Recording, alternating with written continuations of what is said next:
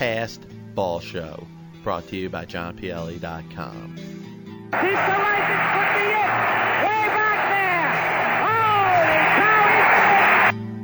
put the it. What the f*** you think is my opinion of it? I think it was f***.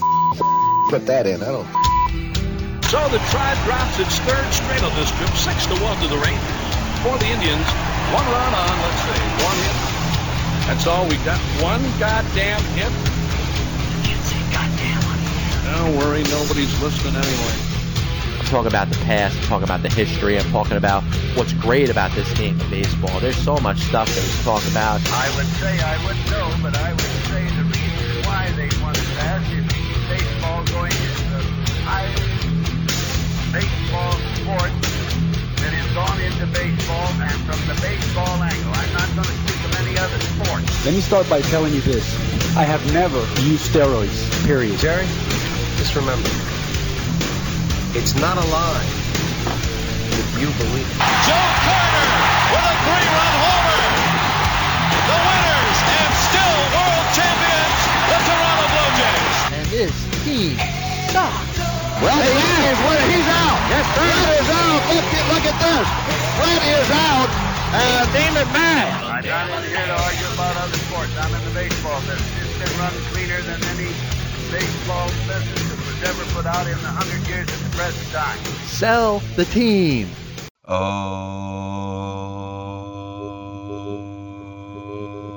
Oh, yeah. Good morning. This is the Pass Ball Show, brought to you by John Pielli dot com. I'm your host, John Pielli.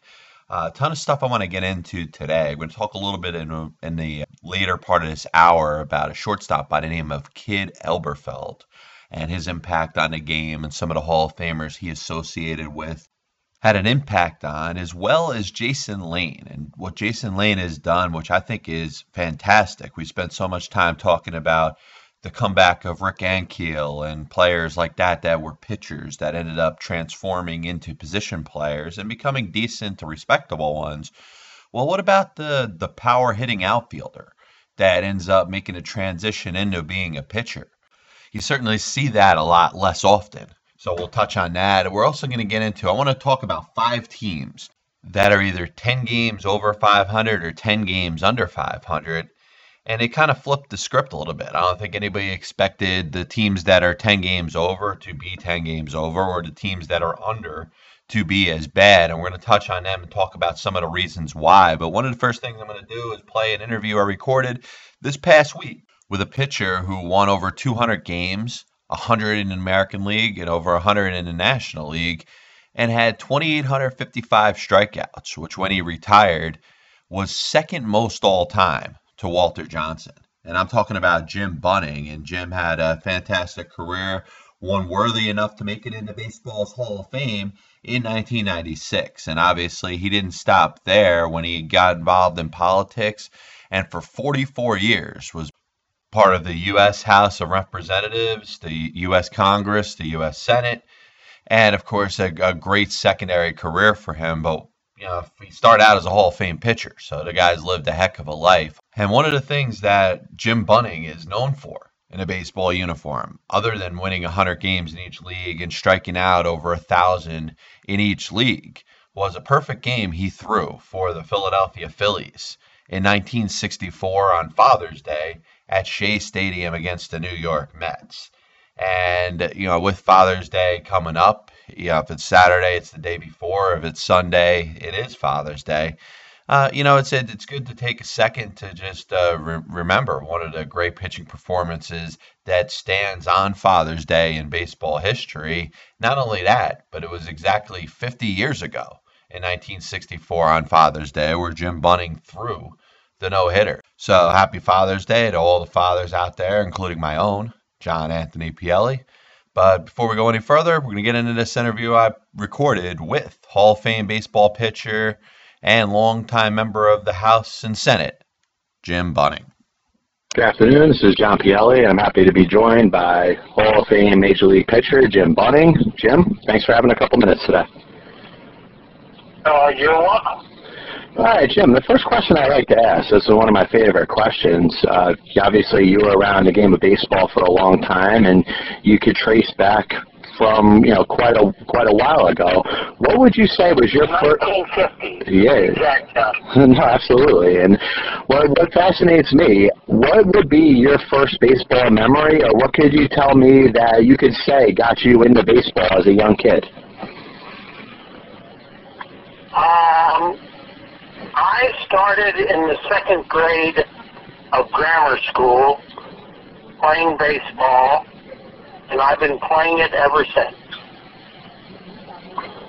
Now, would you say that was something that you were just doing rec recreationally, or was there, was there anything that happened in your life to make you want to concentrate on baseball? Not a thing. Yeah, interesting. I just love it. So it was one of those things that you just, you know, you just picked up a ball, you started throwing it around, and it just became a, you know, kind of an obsession to you, something you were gonna you were gonna follow all the way out. That's correct.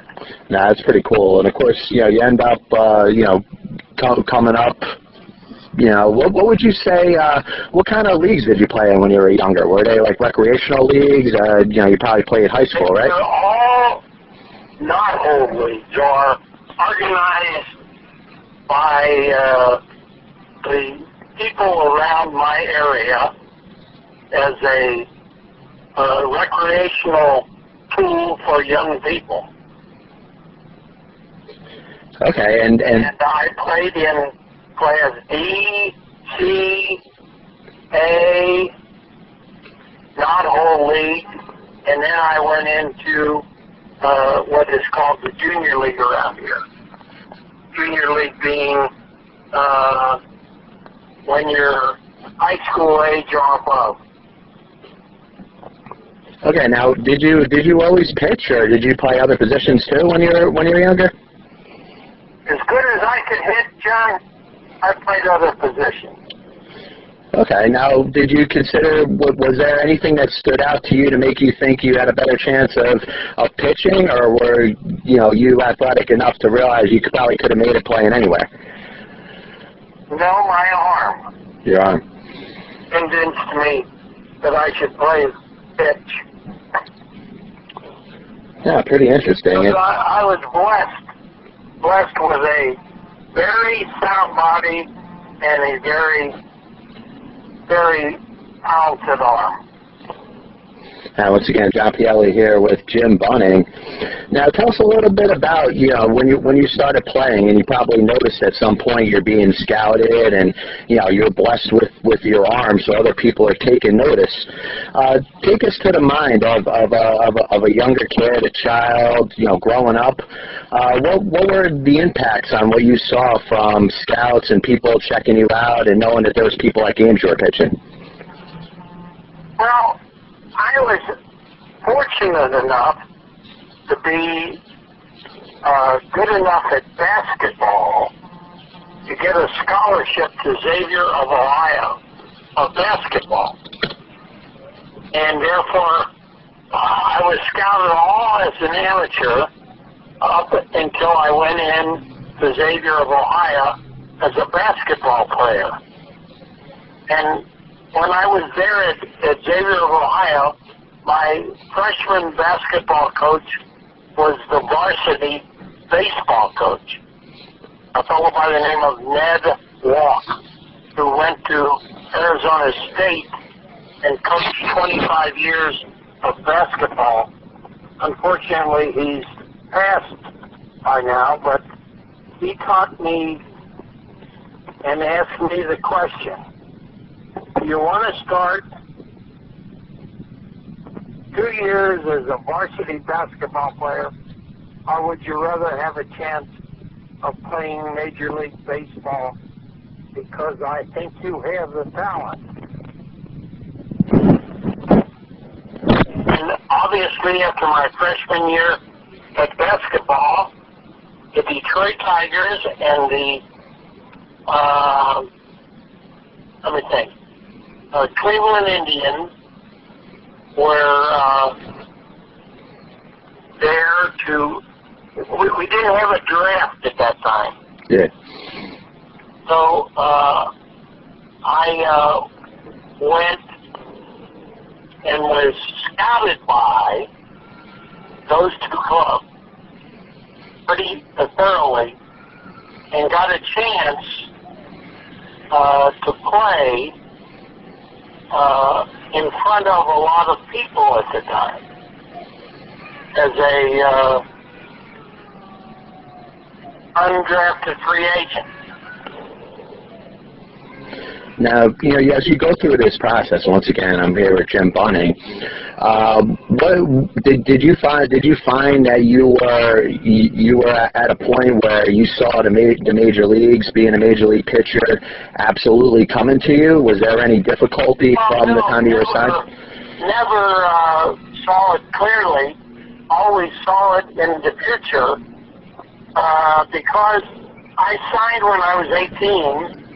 My father made me promise that I would finish college, uh, and the Detroit Tigers gave me just enough money as a signing bonus to finish college. Yeah, you ended up at forty-five hundred dollars a sign. Okay. Deal, huh? No, no, pretty good deal. And then you were able to finish your college, which, you know, is something obviously you're proud of, right? That's your sweet life. It, It helped me so much in my lifetime uh, to finish and have a college degree uh, because obviously I would never, never have had a chance to uh, serve in the Congress of the United States or do any of those things. No, absolutely. I tell you, Jim, one thing I want to touch on because I think it's pretty interesting, you know, for you know all all the kids out there. There's a lot of there's a lot of talented pitchers, position players, athletes in general, for through all sports, that have a gift. And it, it had to be a tough a tough time where you're thinking about it. Of course, the Tigers were kind enough to give you the money to finish college, but you know it, it had a, it, you know you you look and you see so many people that they feel like they have a decision to make, either to go pro or to finish college. Well, what would you what would you have to say to somebody that's in that position and may not necessarily get that guaranteed money to pay for their education, and they have to make a decision, either go pro or to go to college? Everybody's getting that money right now to finish college if they so choose. Okay. But I, you know, I was not old enough to sign a professional baseball contract without my father's permission, and so he extracted a promise out of me to finish college, and I, you know, I finished in three and a half years. So I was very blessed. Uh, to have that opportunity. Of course, I had to give up my basketball scholarship. Uh, and, uh, of course, uh, that uh, did not play any more, uh, you know, basketball in college. But I was fortunate enough to be able to play three years of minor league baseball at the time. And that gave me an opportunity to advance. Now, going back to that time, did you find it hard to uh, be able to do everything, to go go to school, finish college, well, and pitch professionally? I was when I was a sophomore. Oh, wow. So that, that's a lot on your plate at one time, huh? Oh, yeah. Well, it's more fun having a lot on your plate than having nothing. No, absolutely, man. I couldn't say it better myself.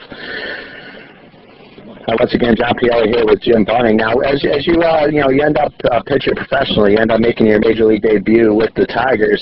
Tell us, tell us a little bit about uh, you know what your first experience is pitching, you know, professionally, pitching in the major leagues with the Tigers.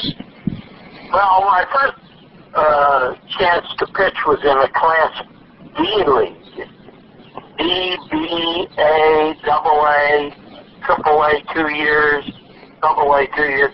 So I had a lot. I pitched over a thousand innings in the minor league. Wow. So when I got to the major leagues, I was, I thought, ready to pitch and ready to start. The trouble is I was twenty-two at the time, and my manager was eighty-two. And we sure didn't have a lot in common. Yeah, I can imagine. Bucky Harris was my manager in Detroit, And so I got sent to the bullpen to pitch out of the bullpen, which I had never done before. I wasn't very successful doing it. But the following year, after a half a season at Charleston in triple A in the American Association, I got called back to the big leagues, back to the bullpen, where I had some success. I was five and one in the bullpen. Pitching short, long relief, whatever they wanted. And then I got a chance to go to Cuba to play winter baseball. And a fellow by the name of Connie Mack was my pitching coach for the Marianao Tigers. And uh, he showed me how to throw a slider. I had never thrown a slider uh, until that winter. And I came back to the Tigers without any options left in nineteen fifty-seven. And they kept me. I pitched out of the bullpen for a month.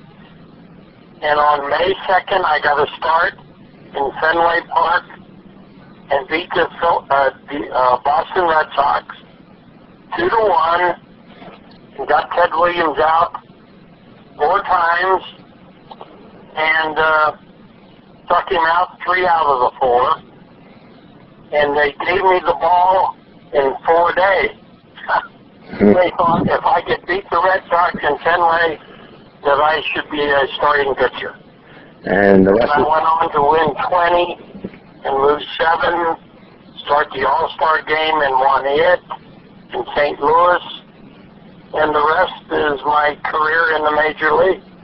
No, absolutely. You know, I was about to say, you know, pretty much after that, the rest was history.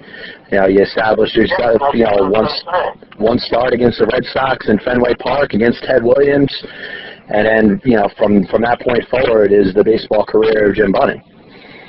That's exactly right. And uh, Jim, of course, you ended up uh, pitching several years for the Tigers through nineteen sixty-three, and then you joined the Phillies in nineteen sixty-four. A pretty good team right there. Yeah, there's a little uh, catch to that. Okay. Uh, let me let me give you a catch. I asked to be traded. Okay. Because uh, the manager was Charlie Dressen, and he was just like Bucky Harris to me. We we couldn't communicate. So I asked Jimmy Campbell, the general manager, if he had a spot to trade me, if he would do that. But in the meantime, I stopped smoking. I had smoked from my junior year in high school up until that year because I worked in the brokerage business, and across the A P wire came the story about what smoking did to your body. And I stopped. And I gained from one seventy-five to two twenty that winter. And I worked my, you know what, off that winter to lose that weight and get back in shape. And I got to spring training with the Phillies at two hundred. And I was stronger, and I was faster, and I could do more with the ball after I got to the National League. And of course, my success in the National League is dictated from the fact that I quit smoking, gained the weight, got quicker, threw the ball harder, and my slider was even better. Well, it's pretty interesting, that. Well, it is interesting because my health dictated my success in the National League, where I had in eight years almost as much wins and strikeouts and and complete, you know, everything was more successful than it was in the American League. Wow, I found that fascinating. That, you know, you were able to you're able to go through that, and I'm sure it wasn't easy. I mean, you you had smoked for a while, it's so something that had become a pretty good habit. During the winter, uh, getting in shape. So when I got to Philadelphia in spring training in sixty-four. I was ready to go. And of course, that year, as we approach another Father's Day weekend, you know, from Father's Day in baseball history, you'll re you know, you remember, obviously, you were a part of it. They're on that perfect game at Shea Stadium against the Mets for the Phillies. If you can, Jim, just take us, take us back to that day and just kind of relive the moment for us.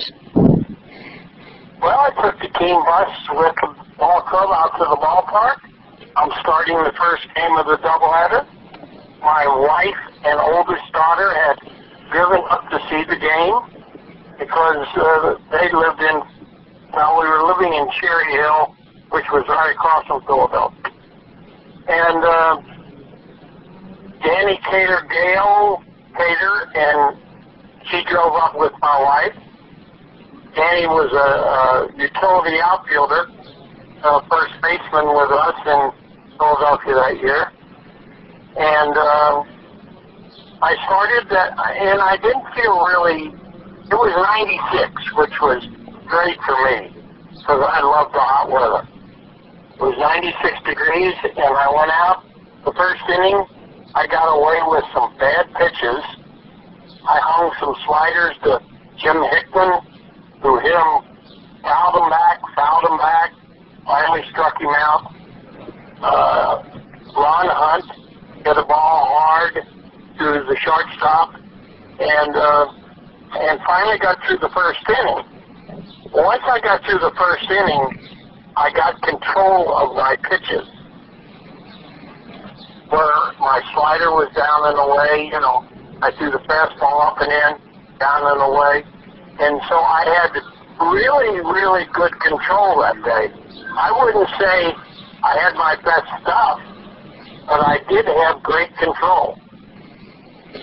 By the fifth inning, I was telling the guys on the bench, hey, we got a perfect game going. Now start diving if the ball's close. I talked about it from the fifth inning on through the ninth on the bench. Uh, which nobody ever did. No, exactly. Let me give you the reason why.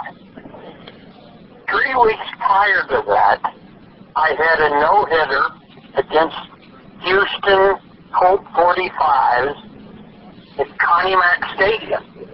And, of course, everybody gave me the silent treatment, and I went along with it. By the eighth inning, the tension had built up pretty good on the bench. And I blew the no-hitter, and we lost the game. And I said, if I ever get in that position again, I'm going to talk about it. And that's what I did. Now, during I think it relaxed the ball club. It drove my manager crazy, but it, we relaxed the team. Because, you know, there was not but two hard, difficult plays in the game. Tony Taylor made a super spectacular play in the hole on Jesse Gonder on the only straight change I threw in the ball game. And he threw Gonder out, and it was a close play at first base. But he threw him out, and Gonder couldn't run a lick. And Dick Allen made the play on Charlie Smith in the hole between first and or third and short, and he made it look routine because it was hit so hard, and he got it, and of course he threw him out at first base easily. Uh, but that was the only two plays that were reasonably hard. All the other twenty-six outs were easy outs. Right, interesting. Now, you know, as we hit what is now the fiftieth anniversary of that game, the perfect game, of course, at Shea Stadium against the Mets pitching for the Phillies. What what do you what do you have to say looking back on it all these years later? I'm glad I was the first since eighteen eighty in the National League to have that kind of success. I thank God for it. No, that's pretty interesting. Once again, eighteen eighty. Think about it. Wow. That ball era. You know, it's just amazing how much time, you know, went by with that, and now, you know, that's something that you have in your pocket that you're obviously proud of all these years later. Yes, and the Phillies are going to have a big celebration this Father's Day, this Sunday, uh, honoring that game. Oh, fantastic, man. Now, you know, you end up, oh, you know, through your career, you pitch for the Pirates, the Dodgers, back to the Phillies, and you finish your career. Once you finish as a major league pitcher, you know, you have over two, 2,000 strikeouts, over two hundred wins, one hundred wins in each league, one hundred strikeouts in each league. one thousand. Yeah, I'm sorry. Thousand strikeouts. Yeah, thousand strikeouts in each league. I'm sorry, I miss, I misspoke. That's okay. But uh, you know, looking back on that, you know, you you, you look at your career and in reflection, um, certainly within its time. I mean, if I'm not mistaken, you you ranked at the time you retired number two all time in strikeouts. Yeah, to Walter Johnson. To Walter Johnson. Now you. No, absolutely. Do you look back at the time that it took for, you know, through the Baseball Writers Association of America and the Veterans Committee, do you think it was too long of a time before you finally got honored in the Baseball Hall of Fame? I just tell you that I was not a pleasant interview after I lost, and that took the votes away. I got seventy-four point four uh, the year Willie Stargell got one in. Uh, and that's one vote. And seven New York writers and two Baltimore writers left my name off the ballot my last year of eligibility. So it was a deliberate keep them out of the Hall of Fame. And I got in with the Veterans Committee, which yeah. I am as proud of as I can be. Yeah, no problem. Because my, one of my idols when I grew up in Kentucky was Pee Wee Reese. And Pee Wee Reese got voted in to the Hall of Fame by the Veterans Committee. And to have your own players that you played against vote you in is a little special, even more special than having the baseball writers do it. Yeah, no question about it. And once again, John Pielli here with Jim Bunning. And, you know, talk a little bit about your transition into politics after you were done playing. Now, the first question... That was a freak.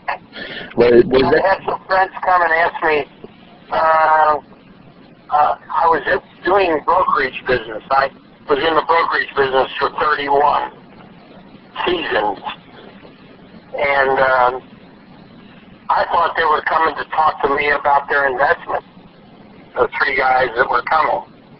One was a city councilman and two were friends. Um, but they were coming to talk to me about running for city council in Fort Thomas, city of sixteen thousand people.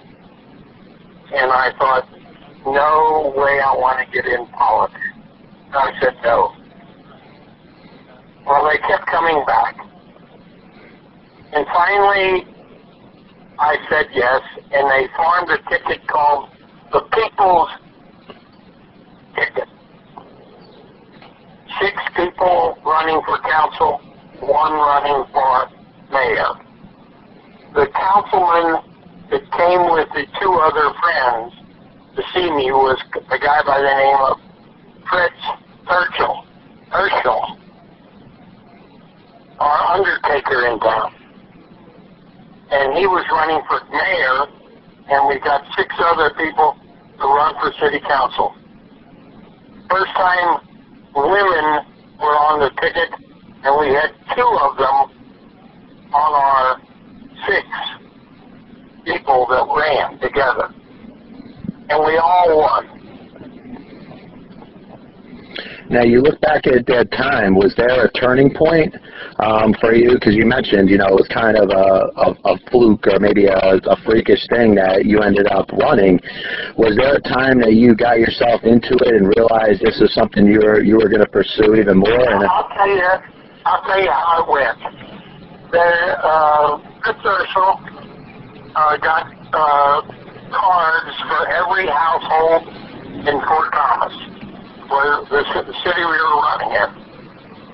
And I let everybody take the cards of people that they knew. And I took the rest and wrote a little note on each one of them. And I got more votes than anybody. Wow. The mayor, more than the mayor, more than any council person. So it was a little personal touch on the card that got me the votes. And that was the start. Little did I realize I was going to wind up as a U S Senator.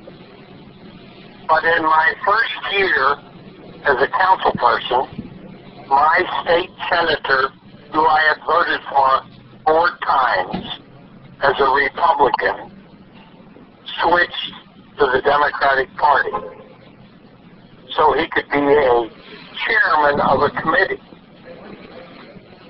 Because obviously the Republicans in Kentucky at that time were a very minority group. We were in a big minority. We only had like uh, twenty-eight percent of the people registered Republican. But I said, I don't think that's right. I voted for you as a Republican, and you're switching parties. I'm going to run against you for the state Senate. And so I ran, and I went door to door, and I did all, all the little things that needed to be done to win. And out of twenty-two thousand votes, I won by three hundred ninety-six votes. Wow. For the state Senate. I was one of nine Republicans.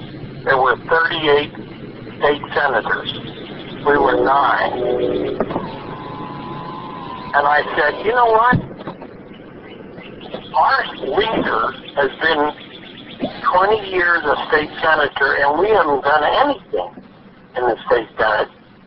So I counted, and I figured, you know, if I can get five votes, I can get to be the leader in my first year for the Republicans. So I counted the votes, and I went to the guys and asked them if they'd vote for me for leader. And I got to be the leader of the state Republican. Nine of us. And I was a little less cooperative than the current leader was. And uh, that started the whole career in politics. And like, like the leader, that's the highest elected Republican official in Kentucky. Not counting the, the uh, federal election.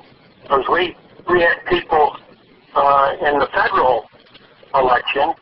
We had a congressman out of the fifth. We had a congressman out of the fourth.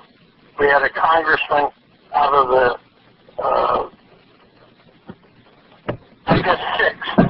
We had three of the seven seats that the Republicans held.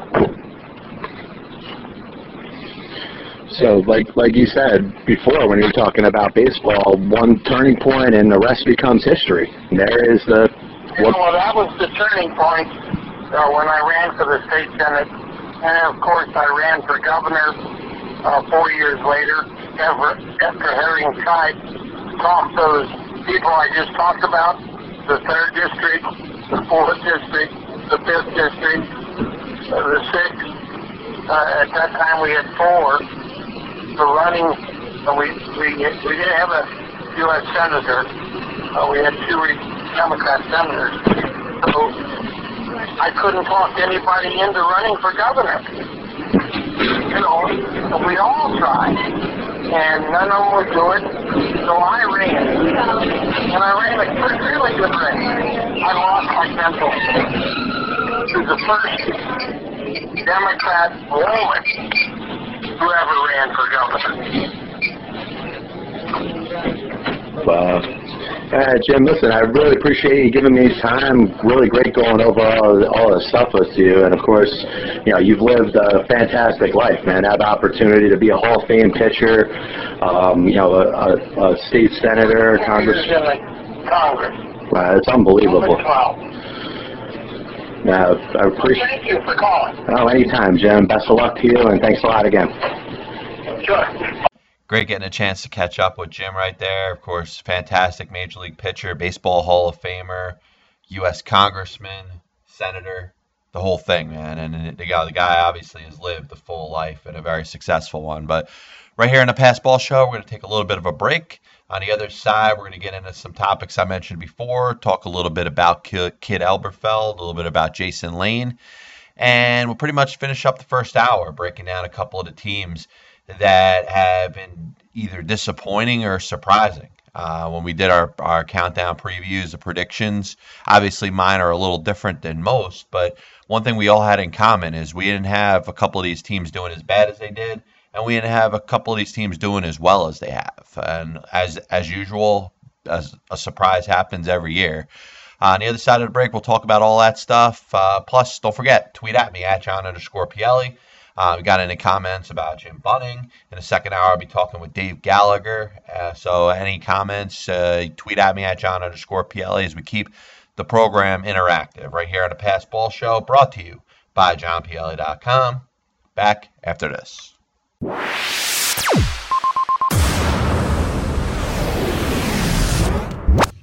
This is Lady E, one of the many broadcasters at M T R Radio. If you're listening to M T R radio dot com, fantastic. Qué bueno. But if you want to take us with you, we have an app for your smartphone that lets you listen to us twenty-four seven.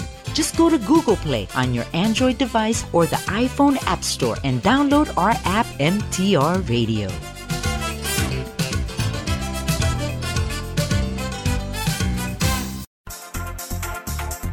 Hey guys and gals, want to have a great time dining out while watching your favorite sport on H G T V? Then come on down to Hooters of Princeton, New Jersey, located on Route one South in Trenton in the Mercer Mall. Hi, I'm Deja. And I'm Corey. These are great deals all week, bound to whet your appetite and satisfy your hunger. Check out our Bun Day Mondays, where you can have a delicious cheeseburger and fries for only six ninety-nine. On Tuesdays, we have all-you-can-eat wings all day, just twelve ninety-nine per person or ten ninety-nine for boneless. On Wednesdays, you can get ten boneless wings and an order of fries for just six ninety-nine. On Saturday, kids eat free for every meal ordered by an accompanying adult, and the meals are served on Frisbees. We have half-price appetizers from ten p.m. until close every day. You can then enjoy your cold draft beer with our mouth-watering crab clusters for only five dollars. Remember, we are located in Trenton on Route one South in the Mercer Mall, just south of Quaker Bridge Road. For any information, call us at six oh nine, five two zero, W I N G. That's six oh nine, five two zero, nine four six four. So come on in and watch your favorite football team while having a great meal, served up by the nicest and the hottest girls anywhere. Hope to see you there!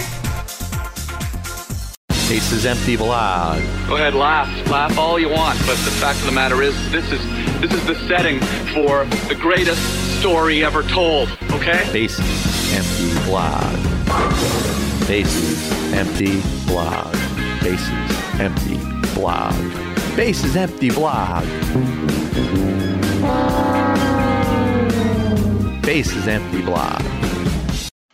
Welcome back, John Pielli, Pass Ball Show, right here on the M T R Radio Network, brought to you, of course, by John Pielli dot com.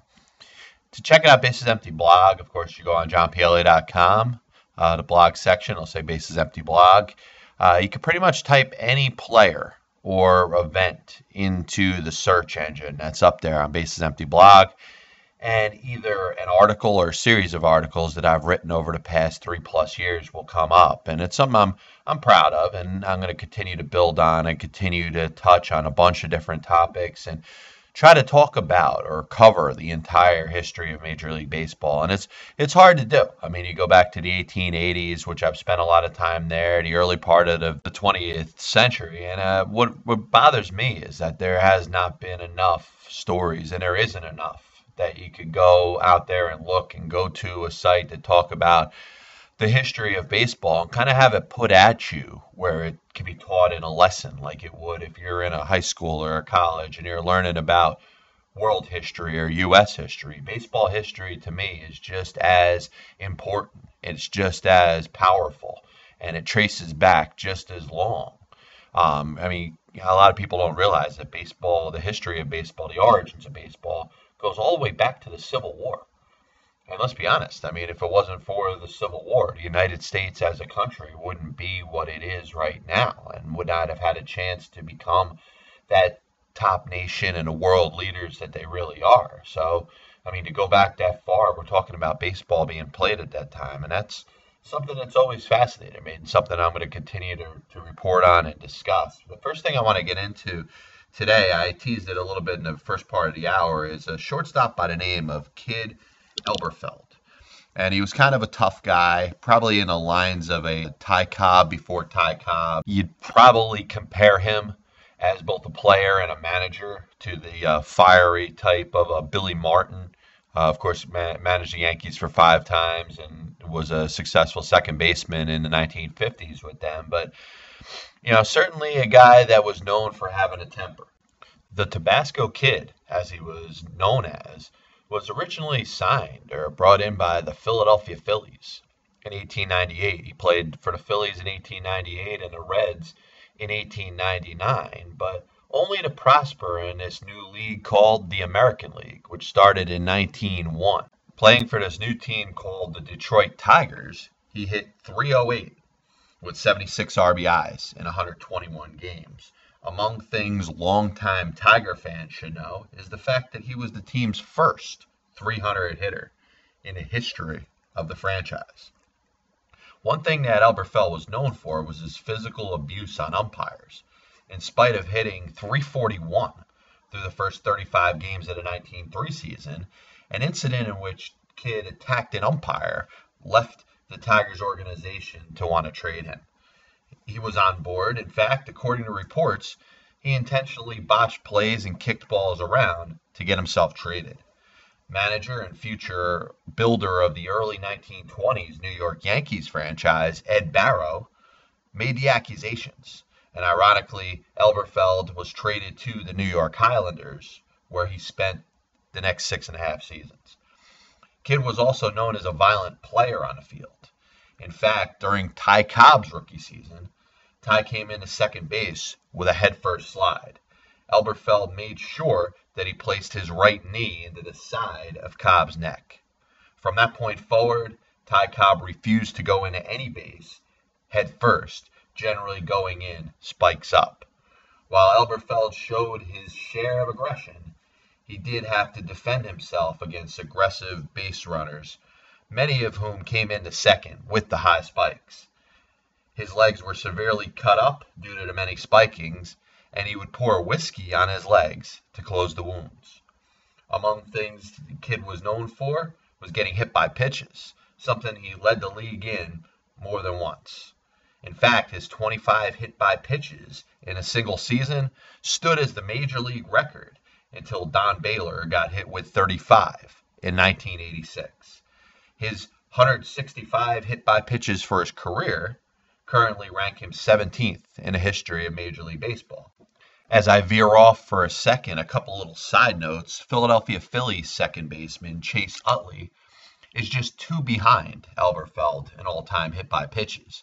And amongst those who rank ahead of Elberfeld are Derek Jeter, Alex Rodriguez, and Carlos Delgado.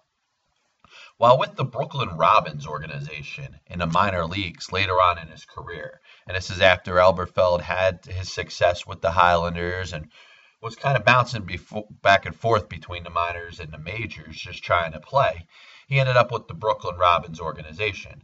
He struck a very good friendship with a young kid by the name of Casey Stengel. In fact, it was Elberfeld, who was in his late thirties, who would become a very good influence on Casey, who was in his early twenties.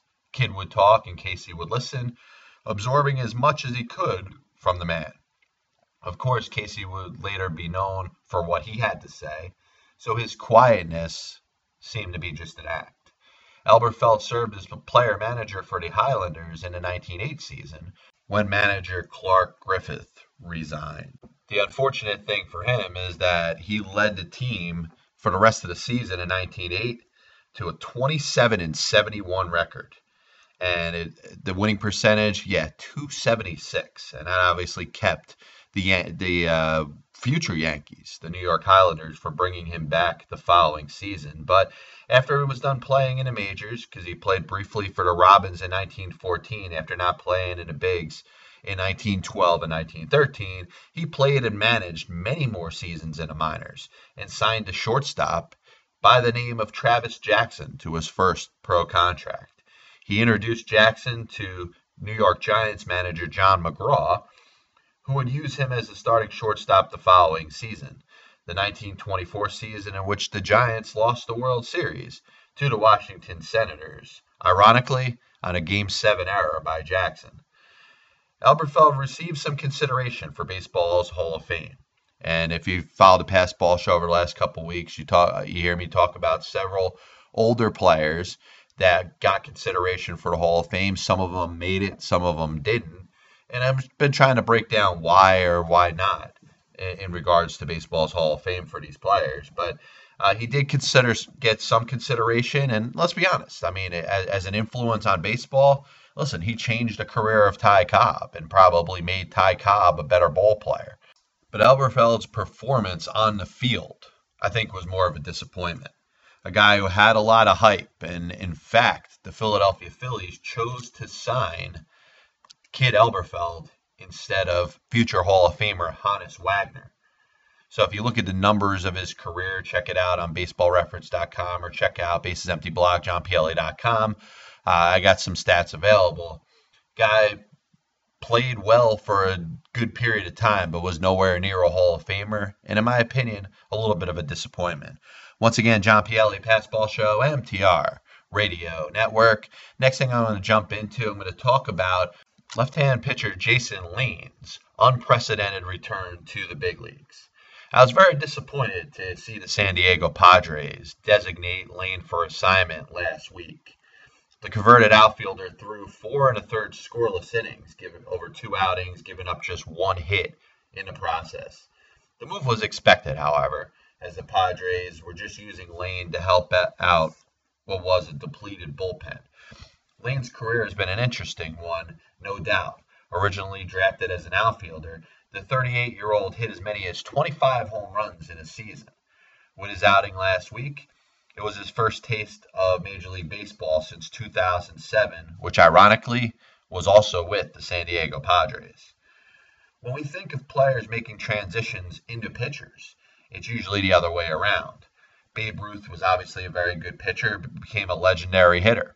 You've heard me on the Past Ball show talk about Smokey Joe Wood, who was a better pitcher and finished off his career as a decent outfielder for the Cleveland Indians in the nineteen twenties. Of course, we know the story about Rick Ankiel and a similar one of Aaron Lowen, with the latter actually making a comeback as a pitcher once again. While there's examples as position players becoming two-way players, such as Brooks Kieschnick, who was a guest on the Past Ball show. If you want to check John Pielli dot com, I got the interview with Brooks if you want to listen to it. But, you know, two-way players that both pitched and played the field. Micah Owings, who was an outstanding hitter, but probably wasn't as good of a pitcher, attempted to play the outfield full-time in two thousand thirteen.